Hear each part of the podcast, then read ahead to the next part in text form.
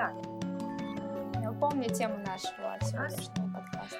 Э, мы уже записываем или тебе реально нужно напомнить тему? Всем привет, мы снова услышались, увиделись. Сегодня мы опять записываем наш подкаст. Не второй раз после предыдущего, а уже третий. Предыдущую запись пришлось выбросить, потому что она оказалась слишком скучной. Хотели поговорить о том, как природа влияет на состояние организма человека. И в эмоциональном плане, и в плане здоровья. Это очень классная тема, мне кажется. И это как раз одна из тех тем, которая вызывает прям лично у меня вот как ты однажды сказала, потеет ладошки. Вот. И мне кажется, я готова о ней говорить просто бесконечно. И откликается лично во мне, и она важна, и при этом она нереально интересна, потому что мы не задумываемся об этом. Нам кажется, что то, что у нас есть за окном, это часть обыденности, ну, данность. И обычно нам не кажется это таким сверхъестественным, каким-то чем-то особенным. А вот сейчас в момент, когда нам запретили выходить из домов, мы видим, как тяжело, мы видим, как такая обычная вещь, как прогулка, важна для людей. Поэтому мы на самом деле, мы не только поэтому решили об этом поговорить, мы выбрали эту тему еще до того, как все случилось. И иногда эта тема кажется такой немного... Нереальная, да? типа как астрология. Не совсем изученная, вроде кажется, не совсем научная эта тема, и больше такая на домыслах завязанная, и больше связанная с ощущениями, и больше связано с восприятием людей. Ну да, все прекрасно понимают, что природа — это важно, что гулять на улице — это важно, что парки нам помогают больше, чем э, прогулка вдоль дорог. Ну, это вроде так очевидно, и мы не забываем, но мы не акцентируем свое внимание на том, что ученые реально об этом очень много говорят. И об этом проводится очень много исследований, о том, как связан уровень жизни, как связана длительность жизни с э, доступностью зеленых пространств, особенно тех, кто живет в городе. Поэтому мы, в общем, решили сегодня помусолить эту тему, нам показалась она интересной. И я хотела как раз здесь добавить такой момент, что мы выбрали эту тему такую более, менее научную, более абстрактную, именно потому, что когда мы записывали предыдущий подкаст, с чего начать работу над проектом? Мы ушли там в такие дебри, мы рассказывали о таких узких инженерных э, вопросах, что-то пытались сформулировать, в общем, правильно. И это было настолько скучно, это было настолько как университетская лекция, что мы решили больше не акцентироваться на узких профессиональных вещах, больше сконцентрироваться на общих темах, которые могут быть интересны очень многим, но которые каким-нибудь образом связаны с нашей профессиональной деятельностью. Ну, то есть мы занимаемся природой, мы проектируем, мы занимаемся архитектурой, и об этом можно рассказывать не обязательно, вдаваясь в инженерные подробности. Поэтому после нашего провала мы решили пересмотреть как бы свой взгляд на подкаст, попробовать снова. Мы записываем это 24-го, я не знаю, когда это выйдет, ну, может быть, через дня 4.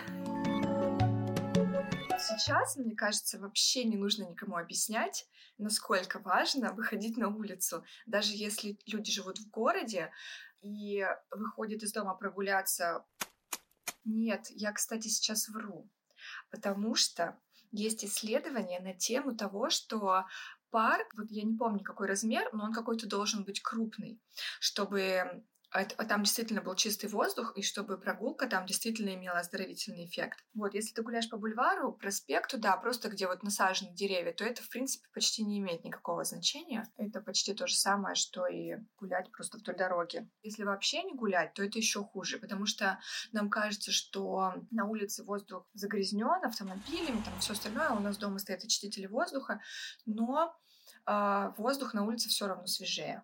Я не знаю, как это работает, но, в общем, выходить на улицу все равно полезнее, чем сидеть дома. Поэтому ограничивать в воздухе я вообще не знаю. Кажется, это вообще мы в будущем живем. И ты помнишь, как, не знаю, какие было? Э, там платили за воздух. Нет, не помню, но Вообще-то я, наверное, с тобой не соглашусь, потому что вот одна из моих любимых таких нон-фикшн книг, таких профессиональных, можно сказать, это «Психология города», и там как раз очень интересно рассматривается со многих-многих аспектов среда обитания человека, какие критерии для него важны. Но там исключительно визуальный психологический план. То есть там не рассматривается уровень загрязненности воздуха, а рассматривается визуальная картинка. Важно, чтобы визуально картинка была затейливой. Важно, чтобы пространство просматривалось на том уровне, чтобы ты чувствовал себя и одновременно защищенным, и одновременно видел, что происходит впереди. Это вот у нас в генах заложено, чтобы мы и врага видели, что он делает, и при этом на нас никто не мог напасть сзади. Плюс зеленый цвет очень важен. Насаждения важны, потому что как раз они обеспечивают вот эту вот затейливость. Всем известно, что листья растений, их ветки, они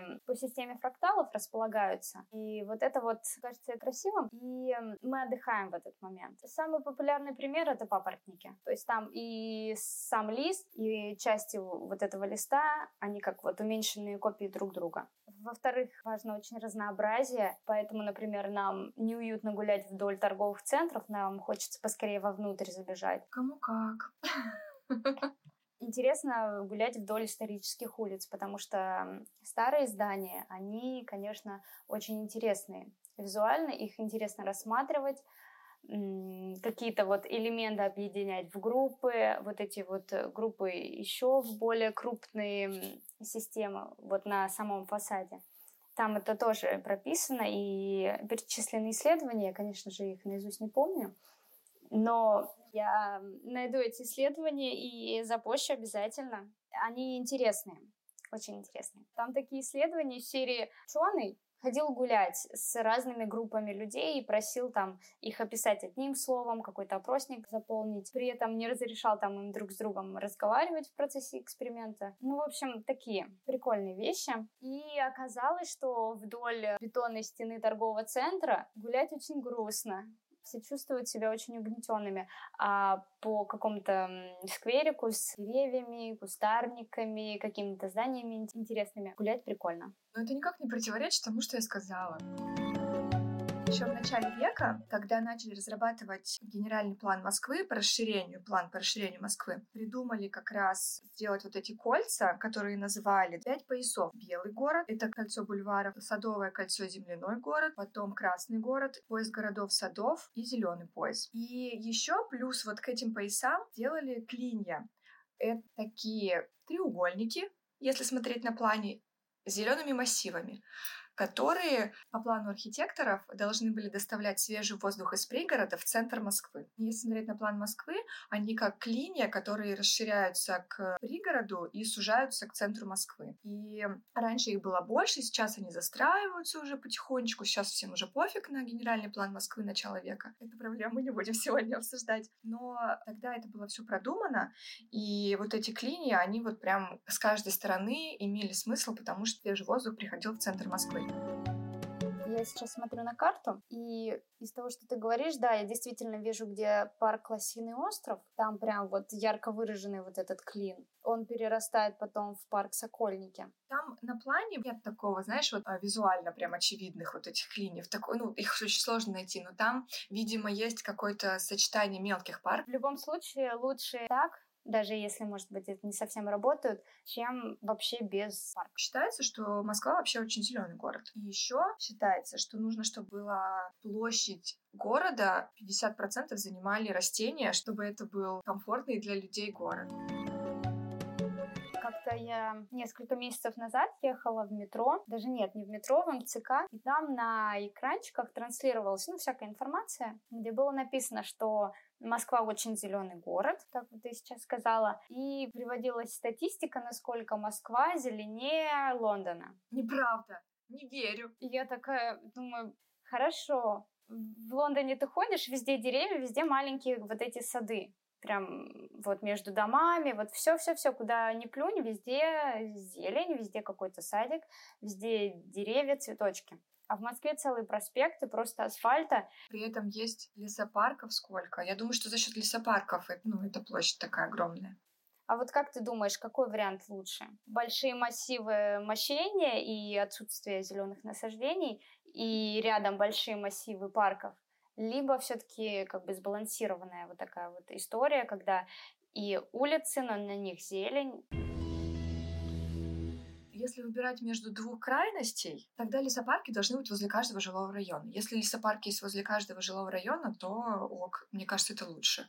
Потому что эти отдельные точечные деревья, мне кажется, они только визуально имеют эффект они вряд ли сильно чистят, там что-то задерживают пыль или еще что-то происходит. То есть они не задерживают пыль, они не уменьшают температуру воздуха, они не уменьшают шум. От них реально только визуальный эффект. Я не, ну, не против визуального эффекта, это тоже очень круто, но если брать преимущество здорового города, то мне кажется, что парки — это важнее. Просто парки должны быть у всех под боком. Ну, вот это, это другой вопрос, что в Москве не везде есть поблизости парки исследований была такая гипотеза, что смертность женского населения ниже в тех районах, где есть парки. То есть если человек живет возле парка, и там какое-то расстояние до парка должно быть чуть ли не 250 метров. Вот те, кто живет в 250 метрах до парка, они живут дольше, чем те, кто вот живет дальше вот в эти выборки, которые они делали, которые, скорее всего, слишком маленькие для того, чтобы сделать по ней вывод, то логика в этом такая. Если ты живешь возле парка, ты как минимум ходишь мимо него на работу, то есть ты какую-то прогулку совершаешь по парку каждый день, и ты не обламываешься, чтобы выйти из дома и пойти в парк. Чем ближе к тебе парк, тем больше вероятность, что ты в него пойдешь, чтобы погулять.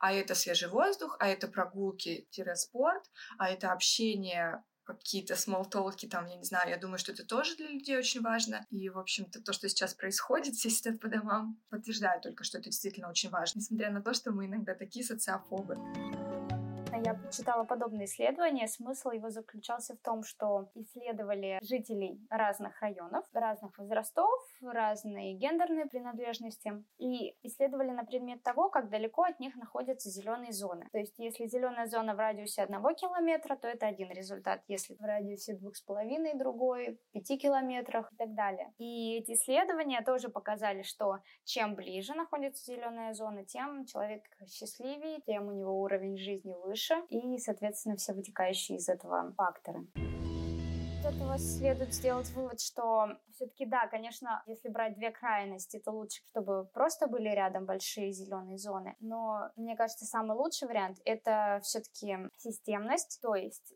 создание на улицах не просто точечных посадок, а целых аллей, как сейчас, например, у нас пытаются делать. Это круто, и тоже доказано, что рядовые посадки вдоль дорог, они там снижают и шум, и температуру, и наличие пыли, и ветер, и все-все-все вот это вот. Кстати, про пыль и про шум есть миф, что для того, чтобы шум проредить и ветер, нужно плотную посадку сделать из туй, например. Вот у нас любят из туй посадить, и точняк не будет ничего слышно, видно, э, не будет шума, и точняк не будет ветра. Но из-за этого происходит застой воздуха вот в том месте, где воздух не может пройти сквозь вот эти плотные посадки. И там, наоборот, эти все микроорганизмы, там начинается вот это все развиваться. И это, наоборот, намного вреднее, чем а, такие ажурные посадки, сквозь которые могут продувать ветер. Ветер продувается, пыль задерживается на ветках. Это такой очиститель воздуха естественный. То есть сквозь посадки ветер, который прошел, он задержал пыль. А то, что прошло, оно как бы чистенькое. Точно так же шум и все остальное, его скорее нужно фильтровать, а не изолировать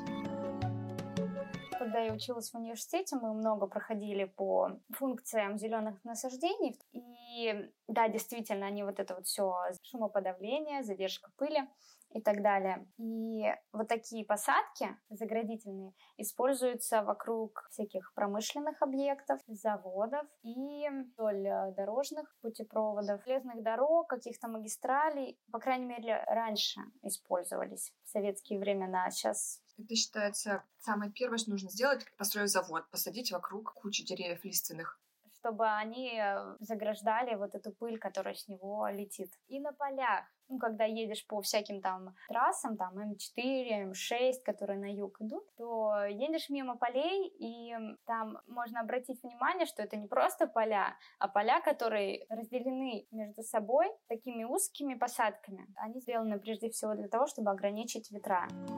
Про. Фитонциды звучит как волшебство еще больше даже, чем оздоровительная прогулка на улице. Потому что, ну, казалось бы, вроде это тоже известно всем. Врачи рекомендуют гулять. И вот помнишь, раньше в книгах, вот в классической литературе очень много пишут о том, что когда человек болеет какими-нибудь заболеваниями, связанными с легкими, их отправляли или к морю, или в Крым. Сейчас, может, тоже отправляют, но просто сейчас, во-первых, очень много других способов лечиться. Сейчас и соляные камеры есть там, и то, и это. А раньше из-за того, что в книгах еще об этом написано, прям это так ярко. Нет-нет, отправляют. И там и санатории же сохранились именно из-за того, что там рощи вот эти войны, можжевеловые, самшитовые, и туда едут лечиться, дышать вот этим воздухом. Это очень прикольно. И вот про можжевельник все знают. Мне кажется, он даже пахнет здоровьем. Вот это такой запах. Ты когда стоишь под можжевельником, прям кажется, что вдыхаешь полной грудью. Почему я хотела сказать про фитонциды? Потому что я хотела затронуть арома масла. Это, конечно, не совсем связано с нашей сегодняшней темой, но учитывая сложившуюся ситуацию, это работает. Масла действительно обеззараживают воздух. И вот если взять масла, апельсин, сосна, лаванда, мята, бергамот, лимон, пихта. Я думаю, еще эвкалипт. Пахнет специфично. Ну да, тоже. Тебе не нравится? Ну, много, когда не очень. Мне кажется, он слишком сильный. Понятно. Так, все, вычеркнула из записной книжки. Все, эвкалипт нравится.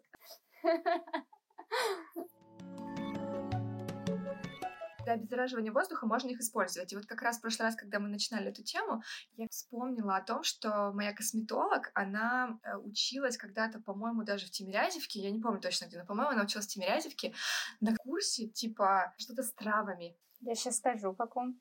Есть у нас направление эфирно-масличные культуры. Нее я приняла эту информацию. Да, действительно, масла обеззараживают воздух. Она мне рассказала вот эти все истории. Она действительно вот этим постоянно пользуется. Когда кто-то дома болеет, она вот эти все э, масла начинает жечь, и это помогает всем остальным членам семьи не заболеть. В разрезе такой информации использовать эфирные масла уже не кажется девочковой блажью. И люди, которые изучают травы на вот этом факультете в Тимирязевке, это просто профессионалы профессиональной ведьмы. Там есть доля правды из моих времен обучения. Со мной на одном факультете училась девочка, как раз на эфирно-масличных в магистратуре. И она весьма странная была. То есть она и внешне выглядела так слегка демонически, как вот ведьма. И как-то ВКонтакте у нее очень много было групп, в названии которых фигурировала ведьма колдовство. В общем, такая история, может быть, это и правда. Хотя девчонка хорошая очень. Да ладно, конечно, ты, она тебя просто приворожила. И у нее очень забавный был а, выпускная работа с использованием какого-то масла. Она сделала несколько видов продуктов. И просто эфирное масло. Мыло было и какие-то вещи, где можно это масло использовать. И у нее была настойка. Если возвращаться к фитонцидам и вот этой всей истории, то есть исследования, на которые мы вам не скинем ссылку, потому что у меня их нет. Но есть исследования, что в сосновом парке, например, ну понятно, что сосны выделяют больше там каких-то веществ полезных, чем другие какие-то лиственные деревья. В общем, в сосновом парке в воздухе в 200 раз меньше бактерий, чем на улице вне этого парка. И пыли в 2-3 раза меньше. По моему мнению, это очень логичные вещи, о которых мы при этом вообще не думаем, это как, знаешь, записывай все дела в список дел и делай все дела подряд. Кажется, ну, в смысле, ну да, как еще? Кто так делает? Никто. Понятно, что лечиться прогулками в парке, это, наверное, немножко странно, но какую-нибудь, может быть, день или два жизни добавляет, я думаю, вдруг. А да, человек, который живет в Москве, в центре города. Это как у Булгакова. Каждому дается по его вере. Вот во что ты веришь, то и с тобой случится. Так что верим в хорошее.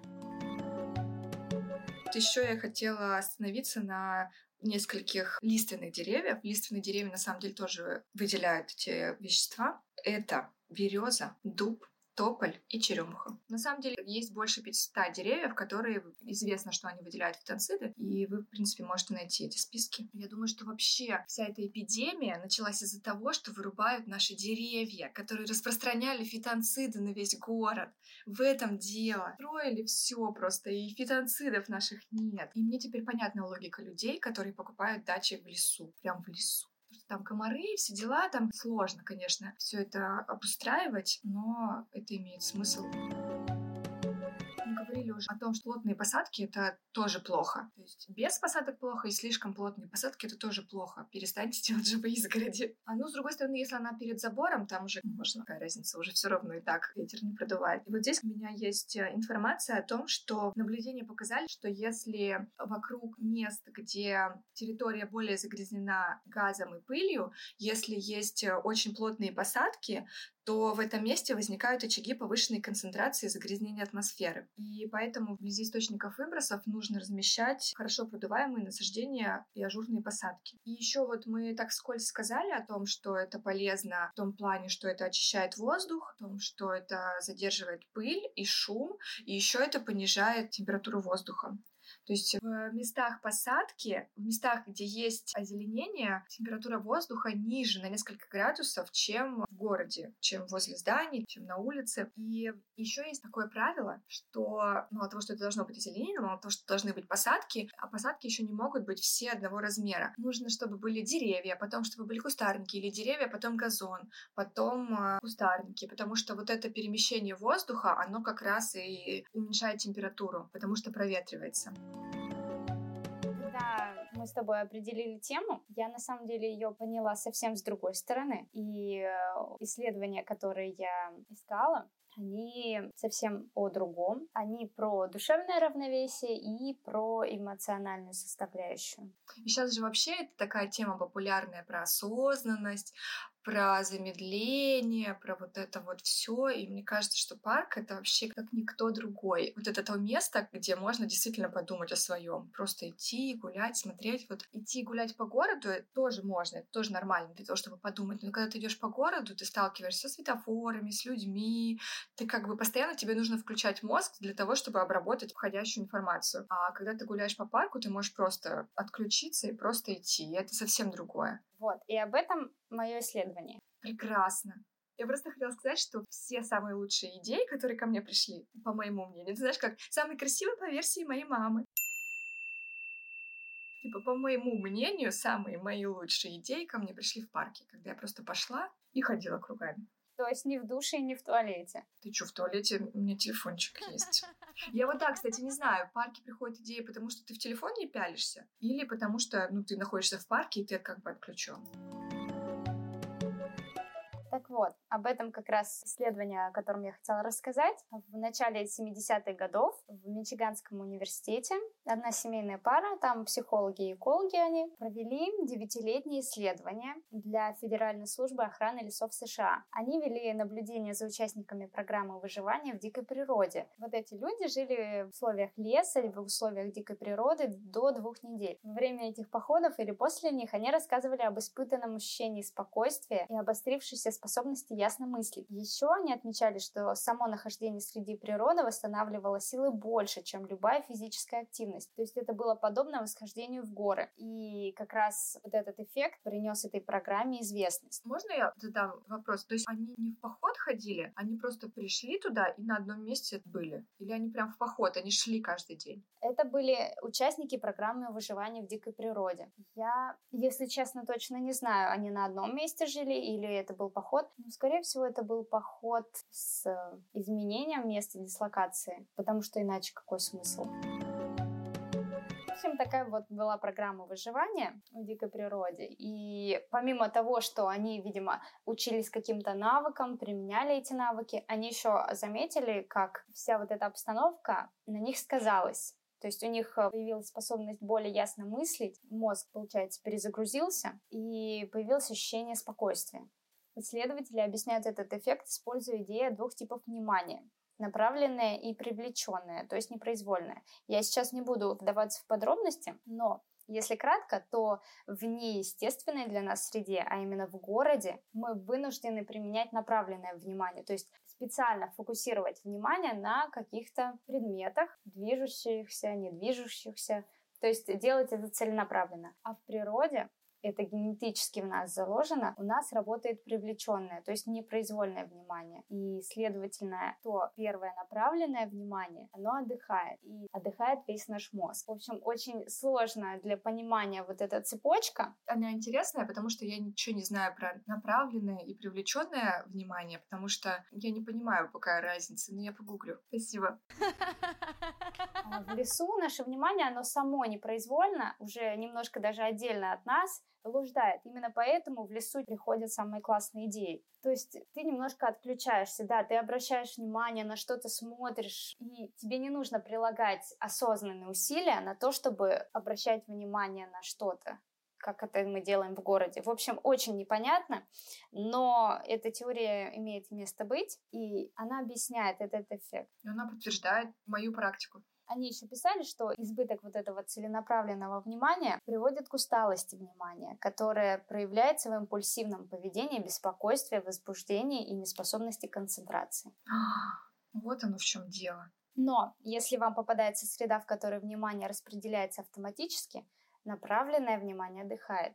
И поэтому вот эта зеленая расслабленная среда, она приносит облегчение людям с усталым направленным вниманием вот этих раздраженных, чересчур возбужденных, нервных людей. Психологи отправляют побольше гулять на природе, потому что это успокаивает. Еще эти же ученые, у них фамилия Каплан, у обоих, так как это муж и жена, они всю жизнь, видимо, занимаются вот этой темой. Еще одно исследование, которое они провели, заключается в том, что у корпоративных и государственных служащих, у кого из окна открывался вид на деревья, кусты или большие зеленые газоны, значительно реже испытывали раздражение и чаще трудовой энтузиазм, чем те, у кого не было таких видов. Конечно, неизвестно, насколько у них была такая полная выборка и насколько учитывались все-все-все-все-все факторы, в том числе там и коллеги, и адекватность начальства, загруженность работой, но корреляция наблюдается. Поэтому я верю в такие исследования.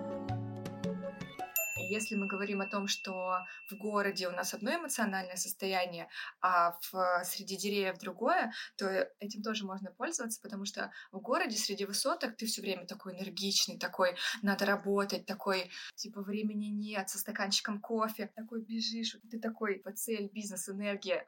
Ты сейчас рассказываешь это как будто хорошо.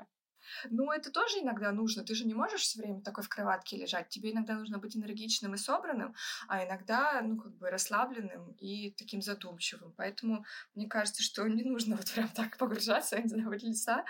Вот, я просто подумала, что, например, в городе ты сравниваешь себя с другими, ты более собранный такой, ты чувствуешь, что жизнь, борьба, там, мне нужно вот вот. Ну, то есть ты постоянно движении, можно сказать. А в парке ты чувствуешь себя стабильно, как будто ты на своем месте, никуда не торопишься, ты такой доверяешь всему пространству, которое вокруг тебя, это совсем другое чувство. В общем, ты в лесу как будто на ручках, как будто ты ребенок, а в городе, наоборот, ты как будто бы взрослый. Вот к чему я вела все это. И, в принципе, эти два состояния, они оба важны. Нельзя взять и отбросить одну. Поэтому должен быть баланс я еще подумала, что получается среда, она формирует и настроение, и поведение. Многие из нас сейчас сидят дома, и очень много лайфхаков, как работать из дома. Этим пестрят СМИ. Самое главное, что там все пишут, это разделяйте пространство, где вы работаете и где отдыхаете. Мы привыкли, что мы приходим на работу, и там мы работаем. И автоматически, когда мы там появляемся на рабочем месте, у нас такое рабочее состояние, все, энергия, надо что-то делать, надо двигать. А приходим домой, домой, мы такие, а, все. Здесь мы очень часто совсем другие по поведению, по общению и тем более по роду деятельности. Очень много исследований проводится о влиянии природы на детей, и особенно на детей, страдающих синдромом дефицита внимания и гиперактивности. Мне кажется, эти исследования, они очень показательны. Например, там, где есть зеленое насаждение, у детей выше способность концентрации внимания, они яснее осознают проблему и успешнее справляются со стрессовой ситуацией. Это выяснили в колледже экологии человека в штате Нью-Йорк. Там были проведены исследования, которые показали, что близость к природе в целом помогает ребенку сосредоточить внимание в течение длительного времени. Когда сравнили познавательные способности детей до и после того, как они переехали из места бедного в природном отношении в место с большим количеством зелени, обнаружилось значительное различие в их способностях к концентрации внимания. Там были учтены все аспекты. И наличие зелени вокруг, и качество жилищных условий. И во всех случаях, неважно, это было улучшение жилищных условий или ухудшение жилищных условий, все равно там, где больше зелени, способность концентрировать внимание у детей была выше. Основываясь на наблюдениях, университет Иллинойса опубликовал некоторые советы относительно детей, адресованные родителям и воспитателям. Но я считаю, что некоторая информация применима еще и к взрослым, а также вообще к жизни в целом. Я прочитаю вот эти правила. Первое. Позаботьтесь о том, чтобы дети учились и отдыхали в комнатах с видом на природу. Я думаю, будет здорово, если и мы сможем следовать этому правилу. Второе. Позаботьтесь о том, чтобы дети проводили время на улице среди зеленых насаждений, чтобы в школьном дворе было много зелени. Нужно, в общем, проводить время на улице хотя бы в обеденном перерыве. Это помогает нам хорошо сконцентрироваться. Третье правило. Высаживать растения и заботиться о деревьях около дома побуждать к этому домовладельца. Тут вот как раз заложена идея добрососедства, которая сейчас вот у урбанистов, она популярна, и они пытаются ее продвигать. Это хорошее дело, я думаю, за этим будущее чтобы соседи не только просто как-то вместе проводили время, но и заботились о своем дворе, дом управления к этому призывали и заботились, конечно же, о зеленых насаждениях. Заботиться о деревьях значит заботиться о людях. Вот такое заключение у этих правил. Я думаю, что на этой позитивной ноте мы можем попрощаться и Э, напомнить о том, что все материалы, которые мы сегодня упоминали, мы выложим в Телеграм. Я думаю, что в тот день, когда выйдет подкаст. Мы будем рады, если вы дадите обратную связь в комментариях, насколько вам было интересен вот этот материал весь. И, может быть, вы хотите сами о чем-то поговорить. В общем, ждем вас в комментариях. Будем рады. Пока!